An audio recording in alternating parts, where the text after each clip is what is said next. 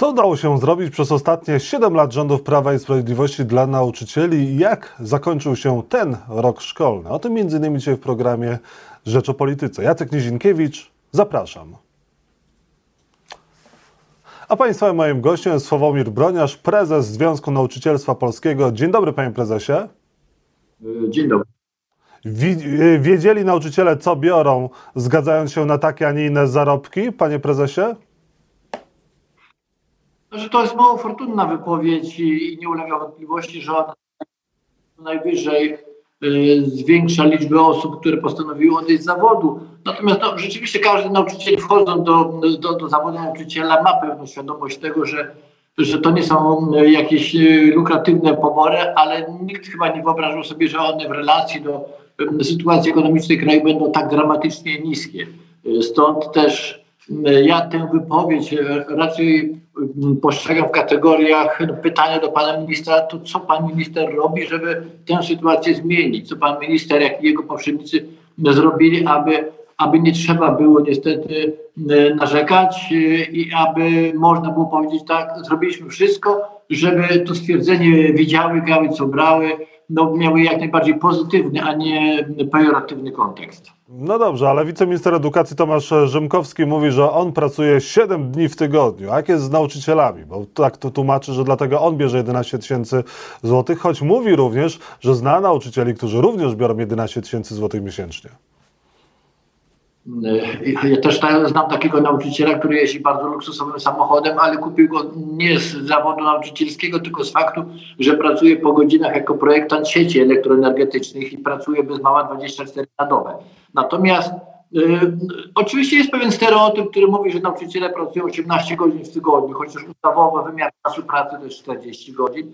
Naprawdę, jeżeli patrzymy na czas pracy zdecydowanej większości nauczycieli, ja nie biorę pod uwagę tych, którzy do zawodu trafili przypadkowo, ale są i też przypadkowi politycy, którzy na pewno 7 dni w tygodniu nie pracują, to, to większość z nas może powiedzieć, że pracuje od rana do wieczora i bardzo często są to także niedziele, bo wystarczy, że władza publiczna czy władza samorządowa podejmie decyzję o organizacji jakiejkolwiek imprezy y, lokalnej, patriotycznej czy, czy jakiejś święcie uroczystości i to jest impreza organizowana przez szkoły, więc nauczyciele mogą sobie powiedzieć tak, jesteśmy grupą zawodową, która bardzo dużo pracuje, czego także dowodem są efekty w różnego rodzaju badaniach, ale pewien stereotyp sprowadzony do stwierdzenia, że mamy 18-godzinne pensum, co nie dla wszystkich stanowisk jest adekwatne z punktu widzenia czasu pracy, czy że mamy bardzo mało uczniów przypadających na jednego nauczyciela, czy też, że mamy te dwa miesiące wakacji, chociaż one faktycznie o wiele krócej, to taki stereotyp w przekonaniu opinii publicznej no w jakiejś mierze e, uzasadnia, chociaż absolutnie nie powinien, e, to, że no, nauczyciele bardzo dobrze, no to niech nie narzekają, skoro mają dwa, miesiące, dwa miesiące wakacji, to, to może fakt za, zarobków tych nauczycieli nie jest aż tak dramatyczną sytuacją, jak, jak, jak Związek Nauczycielstwa Polskiego próbuje to zobrazować. Panie prezesie, czym kończy się ten rok szkolny dla nauczycieli, czym kończy się dla uczniów? E, pan minister Czarnek powiedział, że sytuacja kadrowa, z którą mamy obecnie do czynienia, jest typowym zjawiskiem e, w tym momencie e, kalendarza, czyli w czerwcu. No to jest pytanie do, do pana ministra. To co pan minister zrobił, żeby ta dramatyczna sytuacja, którą w tym roku mamy do czynienia, uległa zmianie, żeby to nie była typowa sytuacja, że nauczyciele w czerwcu odchodzą z pracy, bo w tym roku były sytuacje, gdzie nauczyciele zostawiali zawód w marcu i kwietniu jest zjawiskiem bez precedensu, że e, spora grupa nauczycieli postanowiła odejść w trakcie roku szkolnego, nie bacząc na to, że potencjalnie przyszły pracodawca może powiedzieć zaraz, ale ty porzuciłeś e, swoje miejsce pracy. Spora grupa nauczycieli, i to e, liczona w, tysiące, w tysiącach, powiedziała, mamy dość. Jeżeli dzisiaj mówimy, że kończy się rok szkolny, to był to rok niezwykle trudny, niezwykle dramatyczny, rok, który wielu i uczniów, i nauczycieli, i rodziców zapamięta, bo po pierwsze wreszcie wróciliśmy do edukacji tradycyjnej, ale to, że ta edukacja e, zdalna nie, nie, nie, nie zawaliła się, to jest zasługą nauczycieli, ale wróciliśmy do edukacji tradycyjnej, nadrabiając ogromne zaległości będące następstwem tego, że polska szkoła nie była przygotowana do edukacji zdalnej, że to się wszystko odbywało siłami nauczycieli, e, rodziców, samorządów i tak dalej że na kryzys polskiej szkoły nałożył się także dramat Ukrainy i fakt, że przyjęliśmy kilkaset tysięcy uczniów, znowu nie będąc do tego przygotowanymi, bo e, wydaje się, że można było e, e, lepiej przygotować stronę prawną rozporządzeń dotyczących klasyfikowania, oceniania uczniów, promowania, a nie znowu posługiwać, posługiwać się stwierdzeniami, że ja nie uczę, ja nie egzaminuję, to nie jest mój problem, to jest problem nauczyciela, bo to się wpisuje w pewną logikę, chociaż słowo logika jest tutaj nadużyciem semantycznym, pewien ciąg działań resortu, przerzucania obowiązków i odpowiedzialności na nauczyciela, bo oni sobie muszą poradzić. Ja nie robię nic jako minister edukacji, żeby ich wspomóc, a jeśli chodzi do krytycznej sytuacji, to wina za wszystko spoczywa na nauczycielu. Więc to był rok naprawdę trudny, rok, e, który również e, no, przywartościował sporą część e, naszego środowiska z punktu widzenia tego, czy ja chcę w tej szkole jeszcze pracować.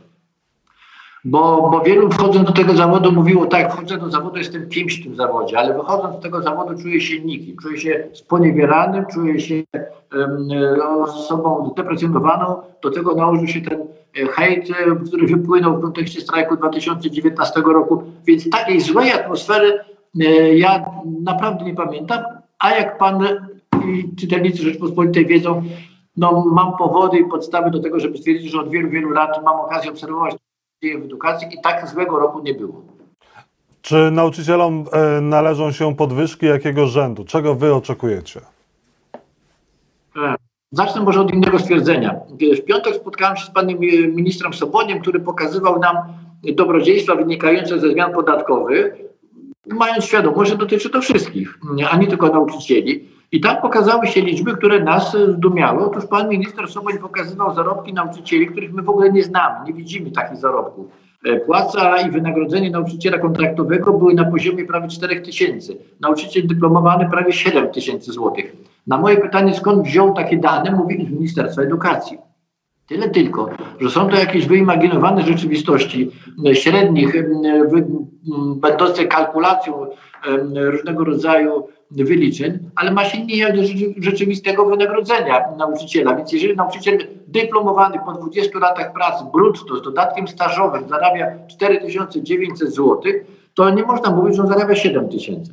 Propozycja związku przyjęta przez Senat 20% wzrostu wynagrodzeń nauczycieli no została przez Sejm odrzucona. W związku z tym na stole leży podwyżka 4,4 punkta procentowego, co daje wzrost wynagrodzenia nauczyciela od 130 do 170 zł. No, naprawdę proszę wierzyć, nie ma w tym roku żadnej grupy zawodowej, która by, mówiąc o podwyżkach, a, nawet, a tutaj mamy do czynienia z ułomną waloryzacją, mogłaby powiedzieć, że dostała zaledwie 120 czy 130 zł podwyżki. Ja nie chcę nikomu zabierać, także tym politykom, którzy dostali 40 czy 50% wzrostu swoich uposażeń. Nie chcę mówić, że lekarze i personel medyczny dostają podwyżkę od 600 do 2000, bo im się też to należy. Ja sobie tylko zadaję pytanie, w jakim kierunku zmierza polityka państwa w kontekście sytuacji materialnej nauczycieli, skoro nam się proponuje wynagrodzenie, czy wzrost wynagrodzenia o 120 zł w zderzeniu z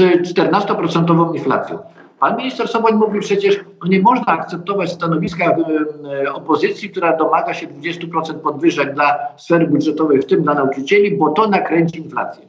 I z logicznego, ekonomicznego i matematycznego punktu widzenia jest to absurd bo 13, 14, 15 emerytura dana 9 czy 10 milionom obywateli ma zdecydowanie większy ciężar, e, jeżeli chodzi o oddziaływanie na inflację, na ekonomię, aniżeli e, podwyżka dla 500 tysięcy e, nauczycieli, nawet o te 600 zł na, na etat. Więc tutaj wydaje się, że rząd nie ma pomysłu, a wszystko próbuje sprowadzić do elementu konfliktu. Zmienimy ustawę Karta Nauczyciela, która dla wielu jest absolutnie nieznana z punktu widzenia zawartości i poprawi się sytuacja poprzez urynkowienie edukacji.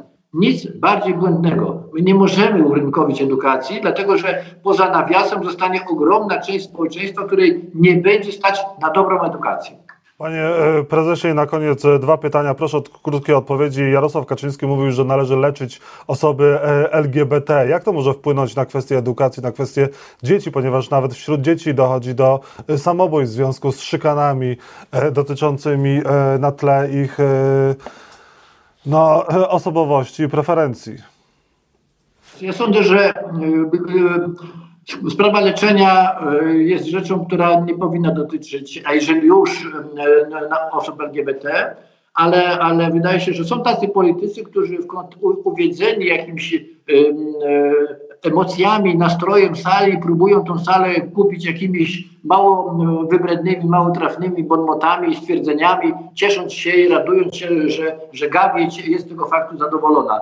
To jest wypowiedź skandaliczna, wypowiedź szkodliwa i z punktu widzenia edukacji, tego co dzieje się i pewnej misji edukacyjnej, ona się nigdy nie powinna pojawić w przestrzeni publicznej. Powinno być embargo na tego rodzaju stwierdzenia, choćby w mediach, żeby nigdzie do ludzi takie, takie stwierdzenie nie dotarło, bo być może to się przełoży na dramat jakiegoś jednego, drugiego czy dziesięciu e, o- uczniów w szkole. I na koniec e, w szkole mają, ma się pojawić e, podręcznik e, do, do, do historii i teraźniejszości takiego przedmiotu profesora Roszkowskiego. No i tam jest wiele różnych historii, na przykład o Solidarności, gdzie nie jest wspomniany Mazowiecki czy Lech Wałęsa. No zna pan treść tego podręcznika. Czy ten podręcznik powinien być dopuszczony do szkół? Nie powinien być dopuszczony, ale będzie dopuszczony. Natomiast wydaje mi się, że no tu jest pytanie do samego pan, pana profesora Roszko, Roszkowskiego. Jak można tak fajny, tak no, duży dorobek, poważny dorobek i, i, i duże osiągnięcia m, w, z czasów minionych i podręcznik Andrzeja Alberta o historii y, przełożyć na, na to, co się w tej książce y, napisało. Być może no, by to określa świadomość, jeżeli pan profesor znalazł się w sytuacji materialnej, która kazała mu tę książkę napisać, on znalazł się pewnym wątku emocjonalnym, która, który go skłaniał do napisania tego rodzaju andronów, to, to, to napisał, ale powiem szczerze, ten podręcznik nie jest podręcznikiem, to jest zbiór takich publicystycznych przemyśleń, jeżeli tutaj to słowo nie jest nadużyciem pana profesora. I szkoda, że będzie to dopuszczone do użytku szkolnego, bo minister Czarnek zrobi wszystko, żeby ten gniot przy szkole się znalazł. Sławomir Broniarz, prezes Związku Nauczycielstwa Polskiego, był państwa moim gościem. Bardzo dziękuję za rozmowę. Dziękuję uprzejmie.